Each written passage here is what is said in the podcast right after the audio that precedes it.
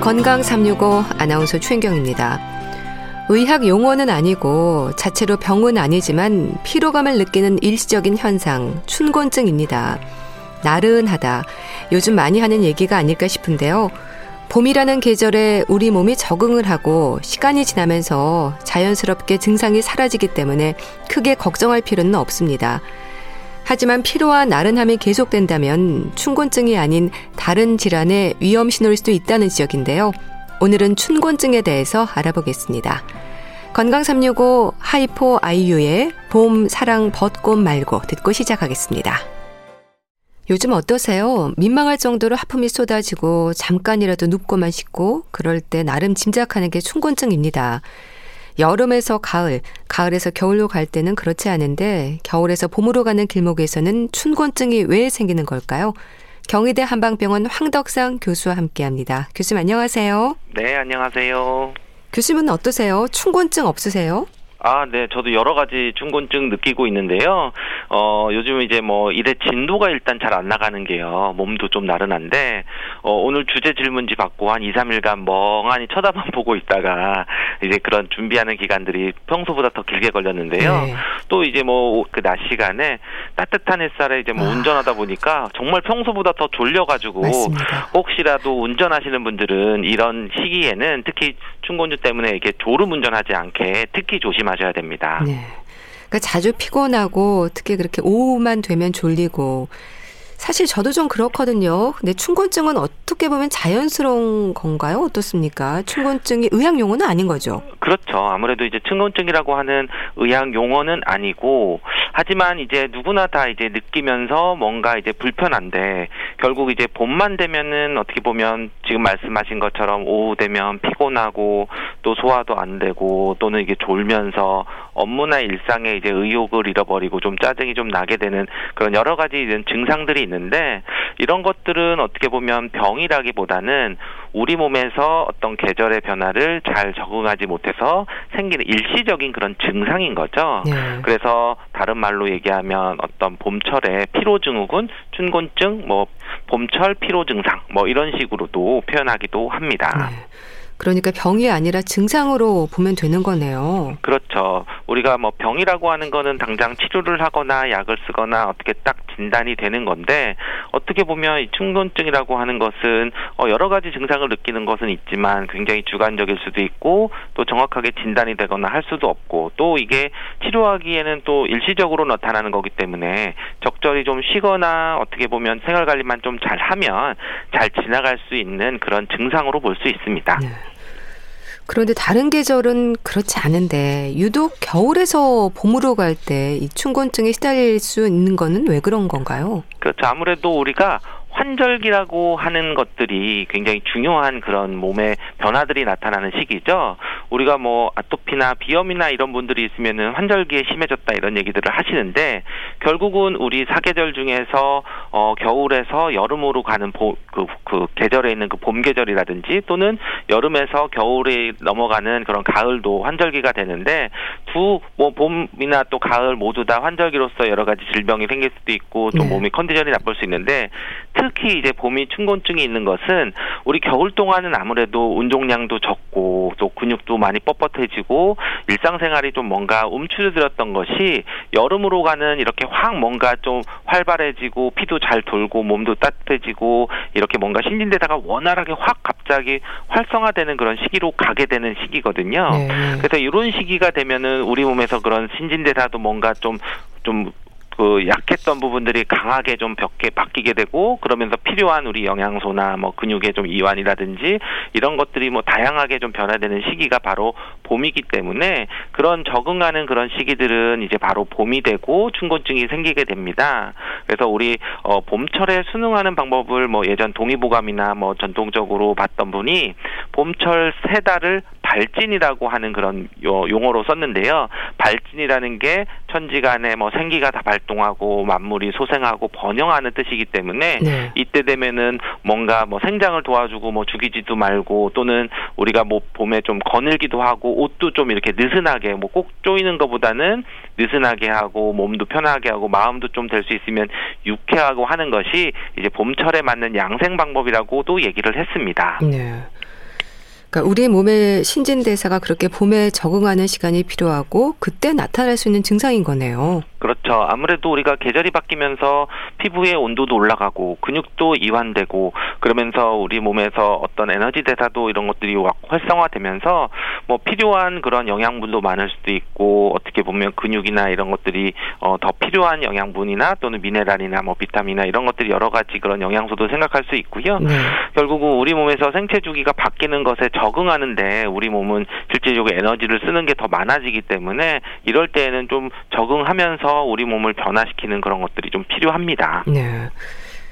아무래도 이제 겨울보다 봄에는 활동량이 많아지지 않습니까? 이런 부분들도 춘곤증의 원인일 수 있지 않을까 싶은데 어떻습니까? 일단 낮의 길이도 길어지잖아요. 그렇죠. 우리가 낮의 길이가 길어진다는 것은 우리 몸에서 또는 양기가 많이 활성화되는 부분들이기 때문에 뭐 겨울에는 아무래도 밤도 길고 잠도 더 길게 잘 수 있는데 네. 여름 봄이 되면서 오히려 조금 더 더 일찍 일어나게 되고 그러면서 활성도가 더 늘어나는데 어, 이런 때 좀 주의하셔야 되는 게 갑자기 이제 뭐 우리가 뭐 다이어트를 해야 된다든지 어떤 운동을 좀 시작한다든지 하게 되면서 관절이나 근육 상태를 잘 파악하지 않고 운동을 시작하시다 보면은 이런 때 부상도 더 많은 거고요. 어떻게 보면 우리 몸에서 그 이렇게 봄철에 돼서 춘곤증이 느끼면서 졸음 운전을 하거나 아니면은 뭔가 이렇게 어지러운 그런 증상들도 많이 좀 나타나실 수 있거든요. 환절기가 네. 돼서 뭐 이석증이 더 악화된다든지 그러면서 뭐 넘어진다든지 이런 부상 이런 것들도 좀 주의를 하셔서 여러 가지 어 낮의 길이가 늘어나면서 봄을 준비하고 여름을 준비할 때에는 내 몸에 있는 관절이나 근육 상태들도 좀 체크를 한번 하셔야 됩니다. 네. 이 봄이 되면 뭐 새콤 달콤한 게 당기는 것도 혹시 비타민과 같은 영양소의 필요성이랄까요? 비타민 결핍도 혹시 춘곤증의 요인이 될 수 있습니까? 그렇죠. 뭐 춘곤증의 요인은 사실은 뭐 한 가지라고 얘기를 할 수 없고요. 뭐 정확한 것들은 뭐 밝혀지진 않는데 근데 이제 이럴 때 비타민이나 이런 것들을 강조를 하게 됩니다. 그런데 요즘에 이제 춘곤증을 극복하는 방법이나 이런 얘기할 때 항상 어 우리가 세트처럼 들어가는 게 과일, 그 제철 과일, 제철 채소 이런 얘기를 하거든요. 결국은 우리가 봄이 되면은 뭐 새로운 새싹도 많이 나고 뭐 새로운 쑥이나 뭐 채소들이 뭐 다양하게 많이 나오죠. 그런 그런 것들이 나온다는 것은 그런 것을 섭취했을 때 우리 몸에서 필요한 영양소를 보충할 수 있는 그런 것들이 되는 거죠. 네. 결국은 봄에는 신진대사가 활발해져서 뭐 비타민 B1이나 비타민 C 또는 이제 이외에도 무기질이나 이런 영양소들이 좀 더 피곤하게 아, 필요하게 되는데요. 이런 것을 이제 채우는 방법이 뭐 영양제도 있겠지만 어, 기본적으로 나오는 이제 봄나물이나 또는 뭐 녹황색 채소나 또는 여러 가지 봄 봄 제철 나물들 이런 것들을 좀 섭취를 하는 것이 그 오히려 좋습니다. 네. 이 춘곤증으로 생각하지만 혹시 다른 질환의 위험 수 있지 않을까 싶기도 한데 갑상선이라든지 빈혈 이런 것들도 춘곤증하고 좀 여러 가지 증상들이 비슷합니까? 그렇죠. 아무래도 우리가 가장 많이 느끼는 춘곤증이 이제 피로감이게 되는데요. 결국 우리가 피로감이 있으면은 봄철에 나는 피로감도 있지만 만성 피로 증후군이 있을 수도 있고 그런 만성 피로 증후군을 좀 감별을 해야 될 때 주의해야 되는 것은 오히려 이런 대사 질환들이 있는 경우들이 문제가 될 수 있거든요. 그래서 갑상선 기능이 있으면은 기본적으로 내 몸에 열을 내거나 신진대사 기능들이 문제가 생기면은 그것 때문에 몸이 시리거나 뭐는 또 심박동수가 올라가든지 또는 여러 여러 가지 피로 증상들이 같이 올 수도 있고 뭐 또 이런 빈혈이나 있을 때도 뭐 어지럽거나 현기증이 느끼거나 이런 것들이 있을 수 있기 때문에 네. 어 기본적으로는 만약에 이제 이런 그 필요한 증상들이 한 한 달 이내로 좀 쉬면서 좀 뭐 휴식을 취하고 음식을 좀 잘 먹거나 해서 없어지면 괜찮지만 만약에 이제 그렇지 못하고 계속 이제 뭐 수주 내지 뭐 한 달 이상 계속 진행이 될 때는 오히려 다른 질환이 있는지는 꼭 같이 검사를 하시고 병원 진료를 받아보셔야 되는 거고요. 네. 또 이제 이런 시기들에 또 많이 나타나는 것들이 우리 뭐 대상포진이나 또는 이석증이나 이런 것들처럼 우리가 바이러스성 질환들이 또 이런 환절기 때 좀 많이 나타나기 때문에 그런 바이러스성 질환이라고 하는 것은 내 몸에 체력이 떨어지고 면역력이 떨어지면은 갑자기 나타나게 되는 그런 경우들이 많이 있거든요. 그렇기 때문에 이제 기본적인 그런 체력 관리를 꼭 하시는 게 중요합니다. 네. 간 질환이라든지 결핵도 의심할 수 있다고 들었습니다. 네, 아무래도 이제 간 질환이나 결핵이 대표적인 어떤 소모성 질환이라고도 할 수 있는데요. 예. 결국은 우리 몸에서 이제 피로감을 주소증으로 나타날 수 있는 그런 음. 질환이죠. 뭐 간 질환이라고 해서 간 수치가 올라간다고 할 때도 단순히 뭐 어떤 증상들이 나타나서 뭐 간이 아프거나 이런 게 아니라 그냥 초반에는 피로 증상들이 좀 올 수도 있는 거거든요. 네.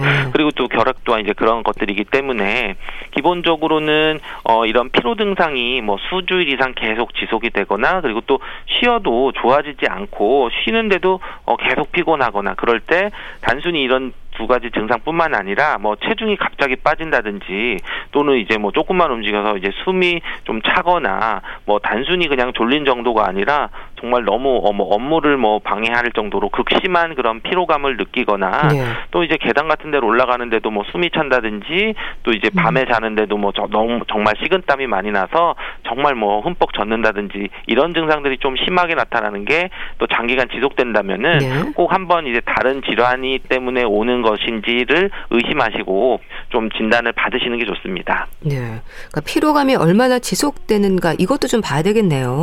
그렇죠. 기본적으로 뭐 한 1, 2주 뭐 한 달 이내로 뭐 잠깐 또 피로감이 오거나 아니면은 어 어떻게 보면 좀 휴식을 취하면은 또 휴식 취하면 또 몸이 회복이 되는 것들 또뭐 예. 뭐 어떤 음식 제철 음식을 먹거나 좀 보양식을 먹거나 뭐 어 적절한 영양 섭취를 하면은 또 피로감이 좀 나아지면 괜찮은데 뭐 정말 소화도 안 되고 흡수도 안 되고 피로감은 정말 악화되고 이럴 때에는 좀 주의를 하셔야 됩니다. 네.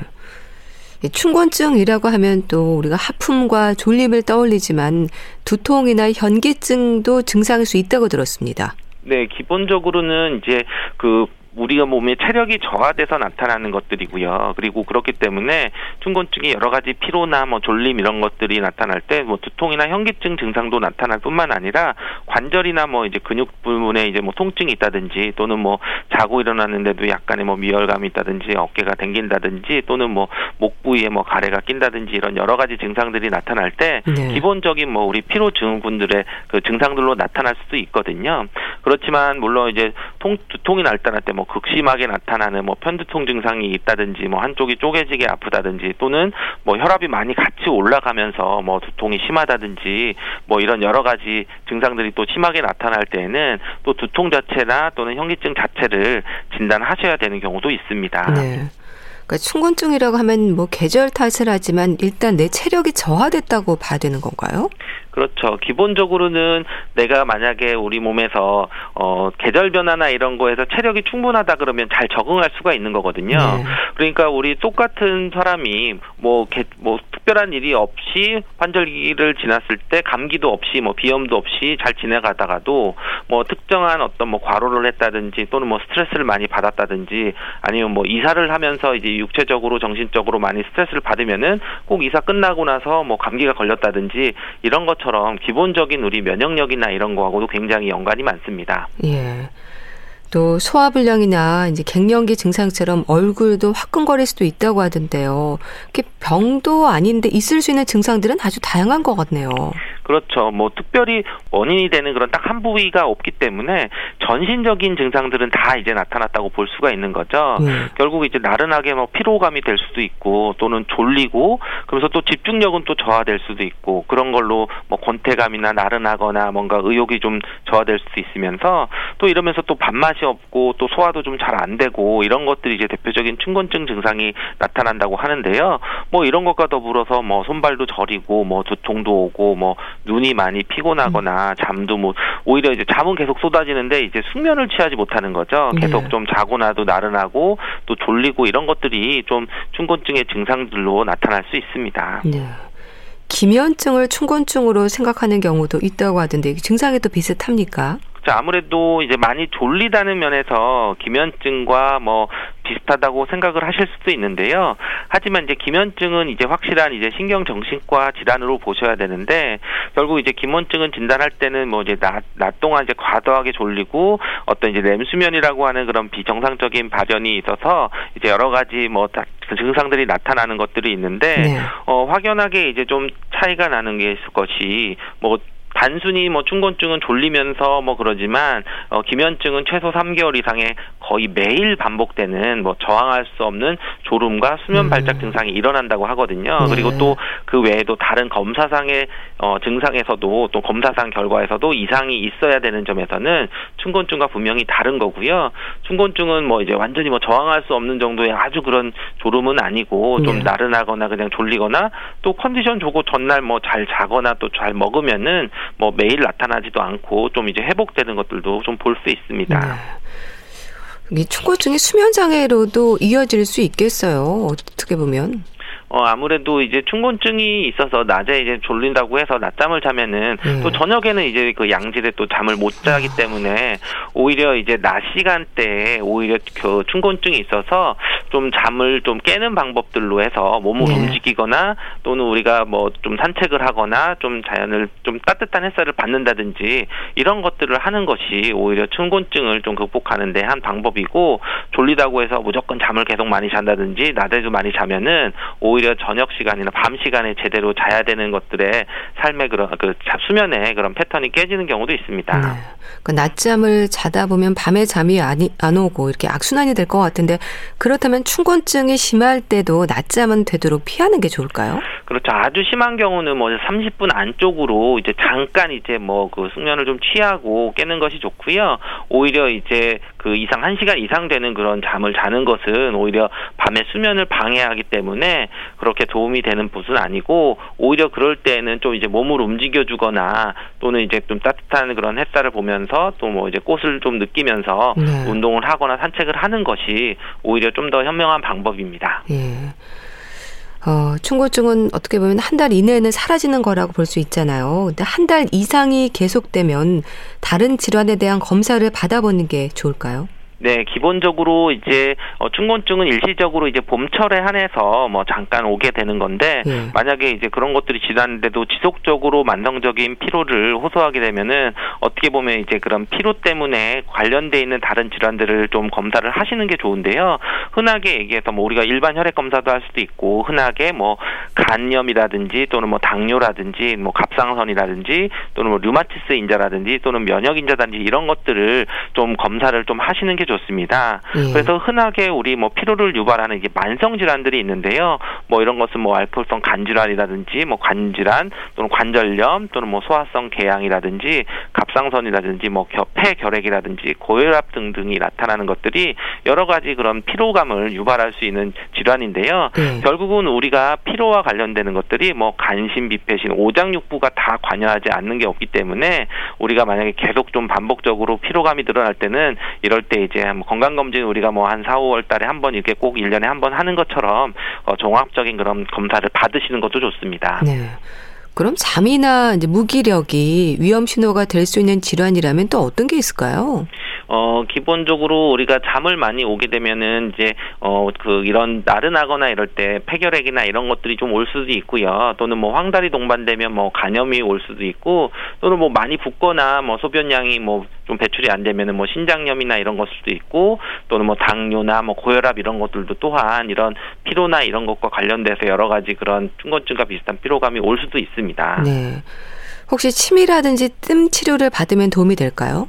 네, 만약에 이제 심하거나 그랬을 때에는 우리가 뭐 한약에서도 어 충곤증은 이제 뭐 노건상 또는 뭐 비위 헌약 뭐 식후 곤권 뭐 또는 기운이 없다고 해서 소기 증상이라고 하는데요. 결국은 이럴 때는 우리 몸에서 기운을 올려주는 보조인기탕을 쓴다든지 또는 이 머리 쪽으로 좀 피를 많이 올려주는 그런 소화기 계통을 좀 좋게 해주는 그런 약들이 있는데요. 결국은 이런 한약들을 치료를 해서 뭐 봄철에 해당하는 그런 보약들이 또 있으니까 그런 쪽으로 좀 어, 도움을 받는 것도 좋습니다. 네.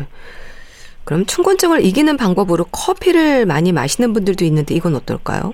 어, 물론 이제 커피를 맞으면 어느 정도 각성도 되고 일시적으로 좀 잠도 깨워주고 하는데 결국은 이 커피라는 것은 우리가 몸에서 교감신경도 항진시키고 오히려 더 긴장하게 만들 수도 있는 거거든요. 네. 그렇기 때문에 에너지 소모들은 더 많을 수가 있습니다. 그래서 이제 뭐 일시적으로는 뭐 한 잔 정도는 해서 몸을 깨는 방법은 좋지만 어, 충곤증을 극복하기 위해서 뭐 오후 시간에도 계속 이제 여러 잔을 먹다 보면은 오히려 또 저녁에 돼서 또 깊은 잠을 못 자고 또 계속 뭐 반복적으로 그런 체력이 좀 저하되는 그런 것들이 있기 때문에 만약에 이제 하루에 한 잔 정도 커피를 드셨다고 하면은 다른 시간에는 조금 그것보다 뭐 좀 적은 뭐 차 종류로 해서 네. 녹차나 뭐 다른 차 종류를 하면서 어 섭취를 하는 것도 좋은 방법입니다. 네. 녹차 같은 게 좋은가요? 네, 아무래도 뭐 녹차가 뭐 물론 카페인이 어느 정도 있지만 커피보다는 좀 적은 양이 들어가 있고 또 녹차 자체가 뭐 그런 항산화나 뭐 여러 가지 그런 우리 몸에서 어 폴리페놀 성분들이나 이런 것들이 좀 있어서 신진대사도 좀 좋게 하고 피로 회복을 좀 좋게 하기 때문에 기본적인 그런 녹차나 이런 쪽으로 좀 드시는 것도 좋습니다. 네. 이 춘곤증과 체질은 어떻습니까? 유난히 또 춘곤증과 같은 이 계절 변화에 민감한 분들이 있는 것 같기도 한데 실제로 있습니까? 뭐 우리 사상 체질로 얘기하는 것과는 좀 다르게 기본적으로는 보면은 충곤증이 있는 분들이 보면 근육량이 좀 적으신 분들이 조금 더 많이 그런 것들을 볼 수 있는데요. 네. 우리가 봤을 때 근육량이 적은 분들이 보통 소기시키는 기운이 좀 적은 분들이고 기운이 없는 분들이 소화력도 좀 약하고 잘 체하는 분들인데 결국 우리가 겨울 동안 좀 움츠러들어 있기 때문에 근육량도 있고 대사도 좀 적어져 있는데 어, 어떤 날씨나 기온이 올라가면서 어, 좀 대사가 좀 강제적으로 좀 활성화 활성화되다 보니까 기운이 없는 분들 또는 근육량이 없는 분들은 더 피로하게 느끼기 때문에 기본적으로 근육을 좀 늘리는 그런 운동들을 평소에 꾸준히 하시는 분들이 조금 더 이제 춘곤증 여름 봄을 좀 가는 시기에 뭐 운동도 늘리면서 잘 적응할 수 있는 분들이기도 합니다. 네.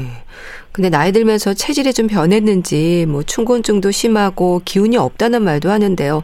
기본적으로 체질이 변하진 않는 거죠. 어, 기본적으로 체질은 변하진 않는데요. 우리 몸에 있는 체질의 그런 몸 상태가 바뀐다고 볼 수 있습니다. 우리가 뭐 사상 체질이라 그래서 뭐 소양인, 소음인, 태음인 뭐 이렇게 다 있지만 실제로 각 체질에서 다 춘곤증이 올 수 있거든요. 네. 그런 것은 내가 춘곤증이 올 수 있는 그런 어떤 피로 상태 또는 근력이 떨어져 있는 상태 또는 영양이 좀 불규칙한 상태 또는 잠이 좀 계속 불규칙한 상태들은 어떤 체질이든 다 올 수 있기 때문에 만약에 춘곤증이 심하다고 하면은 내가 지금 좀 뭔가 문제가 있는지 또는 그게 장기간 될 때는 어떤 다른 질환이 있는지 이런 거를 체크를 해보시고 그에 맞는 좀 대처를 하시는 게 좋습니다. 네. 근데 또 졸린다고 계속 자는 것도 좋은 방법은 아니지 않나요? 그렇죠. 우리가 기본적으로는 어 잠을 깨는 방법은 제일 좋은 게 뭐 커피나 이런 것들보다도 실제적으로 몸으로 움직여주면서 네. 좀 산책을 하거나 체조를 하거나 또는 어 규칙적인 뭐 운동을 하는 것들이 좋은데요. 물론 요로 요새는 뭐 어 여러 가지 그런 코로나나 이런 상황 때문에 뭐 실내 운동들을 하기는 어렵기 때문에 또 좋은 날씨를 느끼면서 또는 햇볕을 보면서 햇볕을 쬐면서 좀 야외 활동을 하면서 꾸준히 하시는데 기본적으로 시간들은 좀 너무 길 길지 않지만 대체로 주 한 3, 4회 정도는 꾸준히 하시면서 적응을 해 나가신다고 하면은 오히려 초반에는 좀 더 많이 피곤했던 것 같지만 어느 정도 한, 한 2, 3주 정도 지나면은 몸도 네. 적응이 되면서 훨씬 체력이 올라오는 것을 느낄 수 있습니다. 네. 봄에는 춘곤증으로 힘들고 여름에는 땀으로 힘들다는 말을 하는데 기력의 문제도 어르신들은 또 걱정이 많습니다. 어르신들은 어떻게 관리를 해야 될까요? 네, 기본적으로 이제 기운들이 많이 부족해지고 소화 흡수나 영양이나 이런 것들이 좀 적어지시는 분들은 기본적으로 노인분들이나 어르신들에 있어서의 문제가 될 수 있는데요. 이럴 때는 이제 보기 시켜주는 그런 음식이나 어, 약을 좀 드시는 것도 좋은데 네. 결국 이제 기운을 올려준다고 하는 것은 우리 몸에서 소화 기능과 관련이 굉장히 많기 때문에 특히 이제 뭐 체하지 않는 음식들, 뭐 보양식이라고 해서 너무 기름진 음식보다는 기본적으로 소화가 잘 되는 음식에 제철 음식들을 좀 같이 드셔서 오히려 그런 것들을 좀 보충을 해주는 것이 좀 필요한 시기입니다. 네. 춘곤증을 이기는 방법을 좀 알려주세요. 어떻게 하면 좀 도움이 될까요, 또? 어, 기본적으로 우리 계절에 맞게 오히려 살아가는 것이 굉장히 중요한데요. 어, 봄이라고 하는 것은 우리 몸에 발산하는 기운이 강하고 신진대사가 항진되기 때문에 우리 몸에서도 바로 이러한 기운을 잘 돌게 해주고 위로 올려주게 되는 그런 기운들을 받아줘야 되는데요. 네. 결국은 이런 것들은 옷도 좀 느슨하게 입고 산책도 하고 오히려 운동도 좀 어, 가볍게 이렇게 강도를 좀 올려가면서 하시면서 우리 제철에 나오는 그런 채소나 봄나물이나 이런 것들을 같이 좀 복용하시면서 이런 것들이 중요한데요. 네. 결국 이제 이런 때 나는 것들 채소들을 보면은 결국 단백질이나 뭐 비타민이나 무기질이 많이 들어있는 음식이 되는데 아침에는 뭐 주로 이제 생선이나 두부 같은 콩 이런 음식도 좋고 저녁에는 어떤 잡곡밥이나 이제 봄나물 이런 것들로 해서 좋은데요. 특히 이제 봄에 나는 것들이 뭐 냉이라든지 뭐 달래라든지 이제 쑥들이 있지 않습니까? 네. 그래서 이런 것들이 대표적인 그런 봄나물인데 특히 이제 쑥 같은 경우는 굉장히 뭐 피도 맑게 해주고 노폐물도 제거를 해주면서 한의학에서도 뭐 이제 애엽이라고 하는데 음. 성질이 따뜻해서 피를 잘 돌게 해주거든요. 네. 거기다가 소화 기능도 좀 원활하게 할 수 있기 때문에 그런 제철 음식들을 좀 드시는 것도 좋은 방법입니다. 네, 알겠습니다. 자, 말씀 잘 들었습니다. 오늘은 춘곤증과 관련해서 얘기 나눠봤는데요. 경희대 한방병원 황덕상 교수와 함께 했습니다. 감사합니다. 감사합니다. KBS 라디오 건강365 함께하고 계신데요. 악동 뮤지션의 오랜 날, 오랜 밤 듣고 다시 오겠습니다.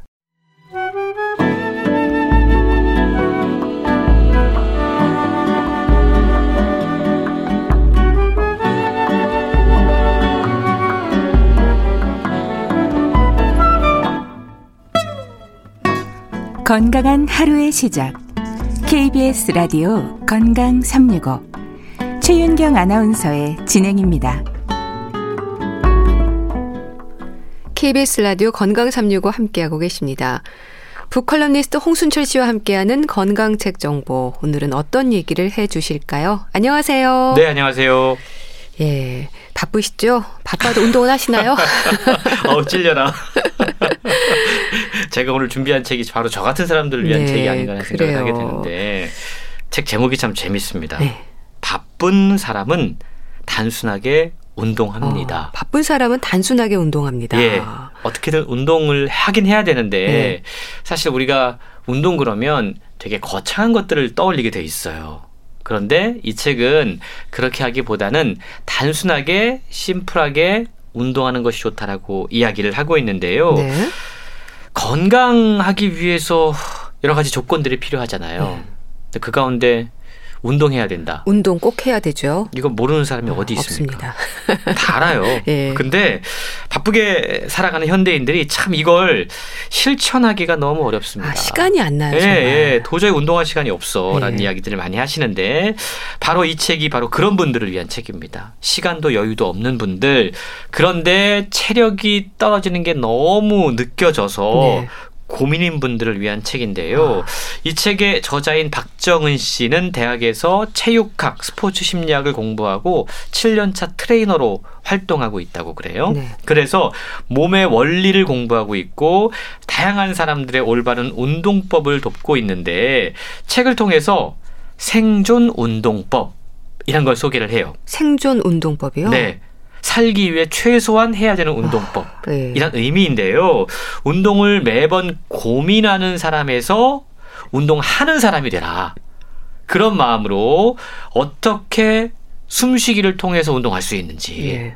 운동 후에 몸이 덜덜 떨리는 이 증상을 어떻게 하면 극복할 수 있는지, 운동할 때 보호대 같은 것들을 하는 게 좋은지 뭐 정말 운동에 대한 다양한 이야기들 특히 운동을 시작한 사람들이 바로바로 바로 도움을 얻을 수 있는 흥미로운 질문과 답변들을 책을 통해 이야기해주고 있습니다. 네.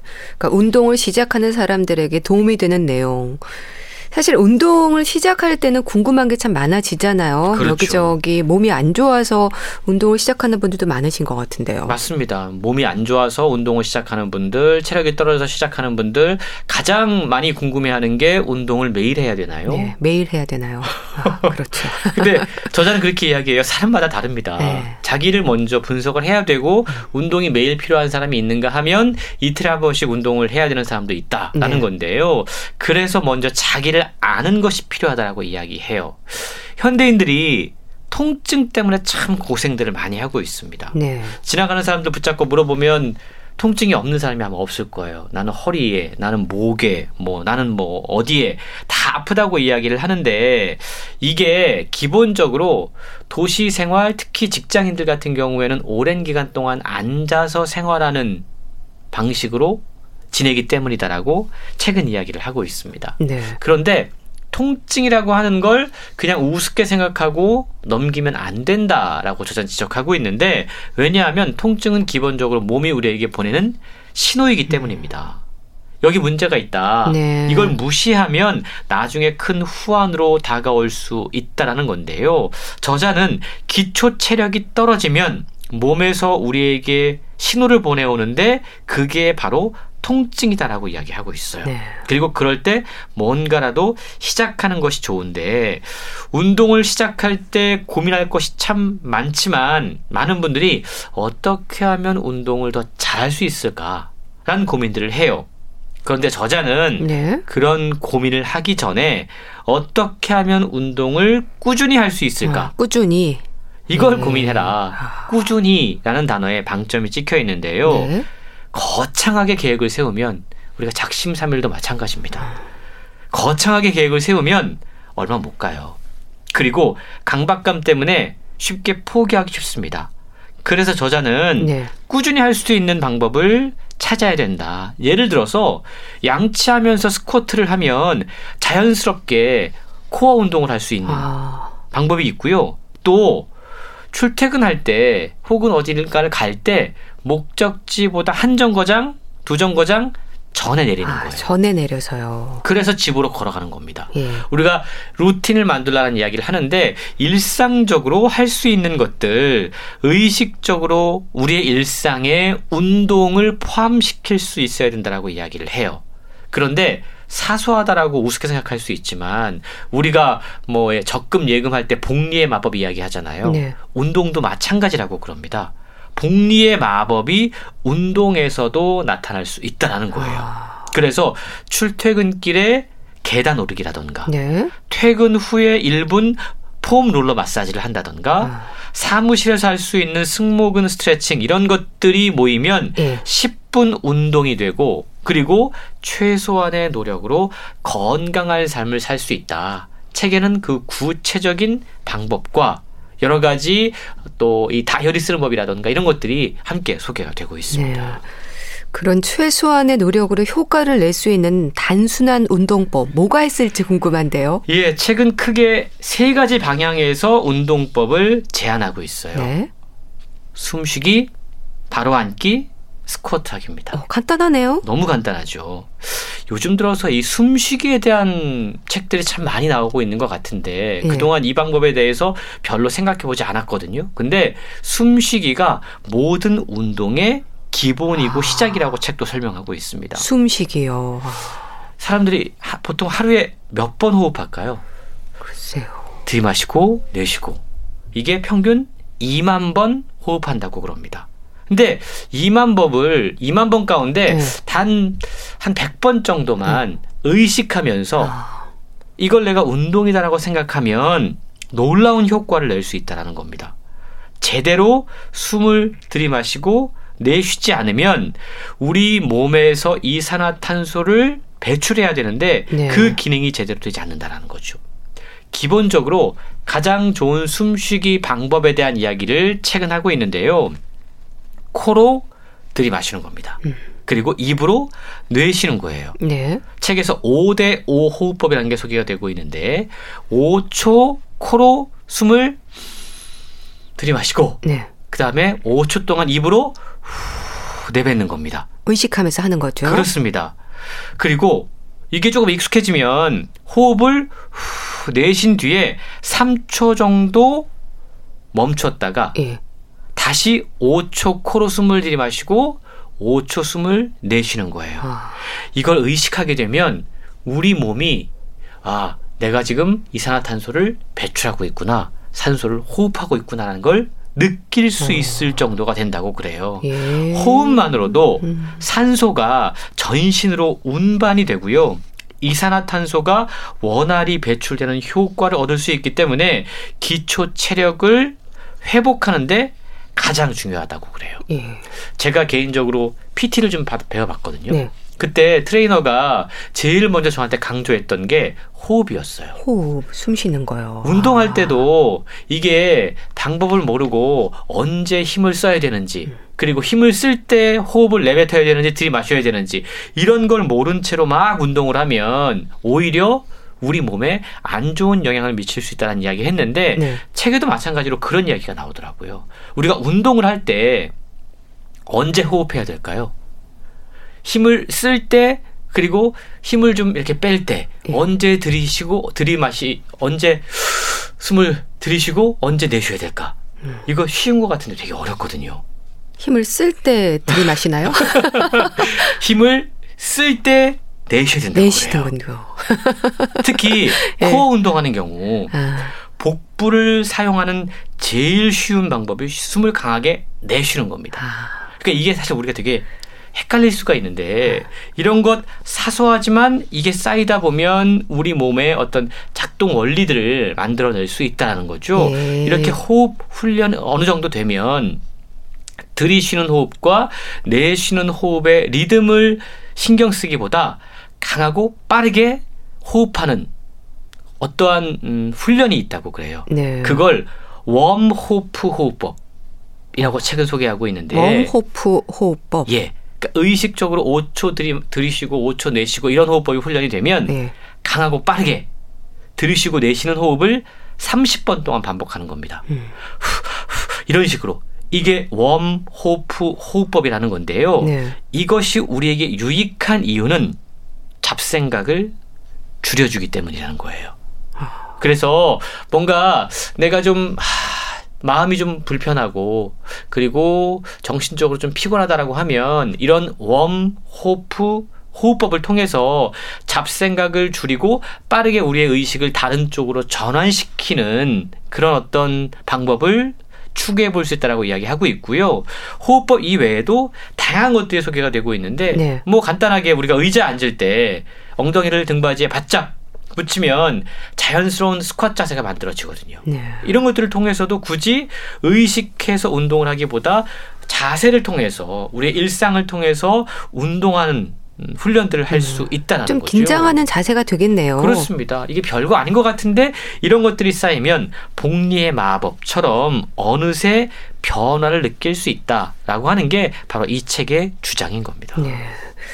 정말 호흡만 잘해도 운동 효과가 있다고 하는데 이렇게 저 같은 경우는 동작에 집중하니라 숨을 또 참기도 합니다. 그러게 말이에요. 네. 자, 운동을 해야 한다는 건 아는데 일단 얼마나 자주 해야 하는지 시간이나 횟수에 대한 부분도 나와 있나요? 네. 이 앞서 설명드린 것처럼 사람마다 조금씩 다를 수 있는데요. 네. 일반적으로 국제 보건 기구 이런 데서 어 권하는 권장하는 운동량이 있다고 그럽니다. 주 3회 30분. 주 3회 30분을 꾸준히 해야 되는 예, 거네요. 이게 가장 권장하는 그런 운동하는 시간이라고 그러는데요. 이게 이제 하루 쉬고 하루 하면 되는 양이라고 할 수 있죠. 사실 저자는 모든 사람들이 다 이 원칙을 지킬 필요는 없다라고 이야기해요. 네. 내가 하루는 운동을 하고 음. 그 다음 날 쉬고 또 그 다음 날 운동하고 이게 리듬이 이쪽이 루틴이 되면 좋은데 일종의 강박을 또 느낄 수가 있거든요. 네. 그럴 때는 차라리 어떤 높은 강도의 운동을 30분 하는 것보다 낮은 강도의 운동을 매일 하는 것이 오히려 더 좋다라고 이야기해요. 네. 근데 못해도 주 3회는 해야 된다는 거죠. 음. 이게 익숙해지면 운동 횟수를 점차 늘려가는 게 좋고요. 운동법이라고 해서 거창한 거 말고 책에서 주장하는 건 심플한 거, 간단한 거라고 말씀을 드렸어요. 예.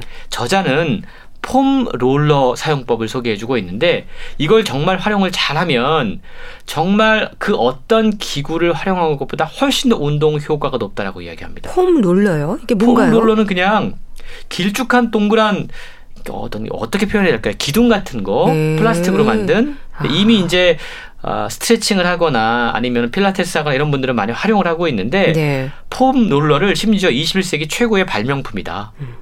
좌식 생활의 구원이다라고까지 이야기합니다. 예.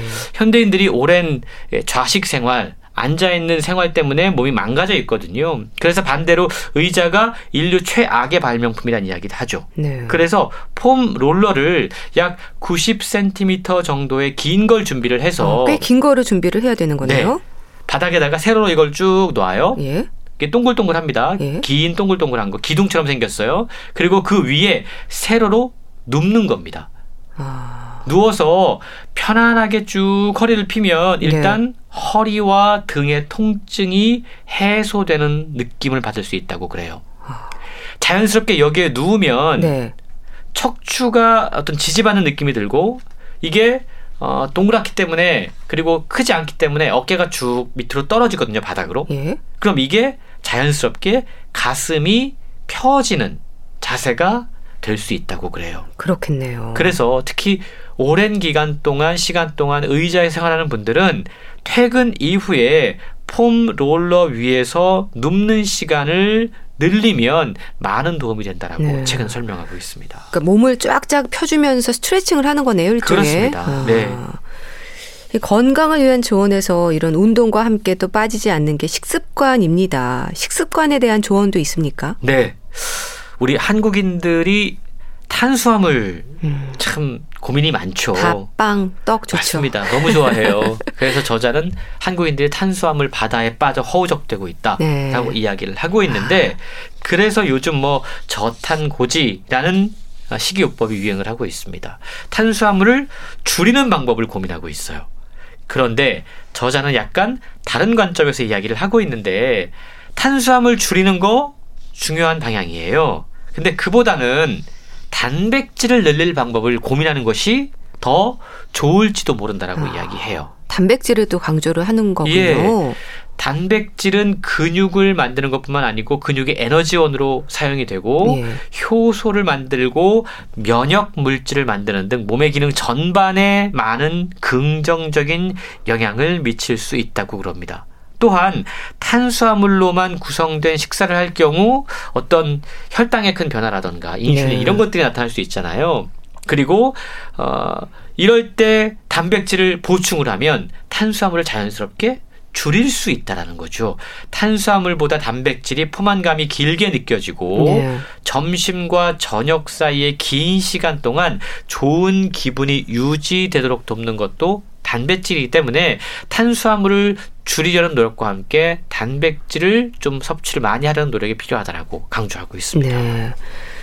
근데 참 스트레칭도 그렇고요. 처음 운동을 시작하는 분들은 균형을 잡기가 참 힘들거든요. 네. 같은 동작을 조금만 유지해도 몸이 좀 달달달 떨리더라고요. 모든 분들이 그래요. 네. 이 책에도 보면 많은 분들이 어, 질문하는 것 가운데 하나, 하나가 운동을 시작했는데 몸이 너무 떨려요. 음, 이게 정상인가요? 않습니다. 뭐 이런 질문을 했더라고요. 네. 그리고 이 질문에 대해서 저자가 답변을 하고 있는데 사실 몸이 떨리면 이거 내가 뭐 잘못하고 있는 거 아니야? 음. 자세가 잘못됐나? 라는 생각을 하게 됩니다. 그리고 떨림이 너무 커져서 넘어지거나 혹은 어, 뭔가 좀 되게 불안한 생각이 들 수가 있는데 네. 그럴 때 아, 너무 심하게 걱정하지 않아도 된다라고 이야기합니다.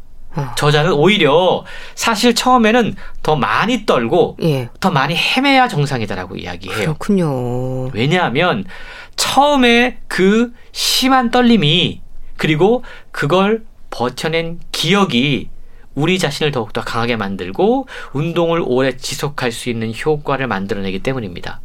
처음에 심하게 떨었는데 일주일 뒤에 조금 덜 떨어요. 네. 한달 뒤에는 떨림이 거의 아, 없습니다. 차츰 나아지는 거군요. 그렇죠. 그러면 내 몸이 최선의 경로와 효율을 찾아서 아. 가고 있구나라는 안정감을 느낄 수 있다라는 거예요. 네. 그래서 떨림은 더 넓고 편안한 안정성을 얻기 위한 잠깐의 불안정성이다.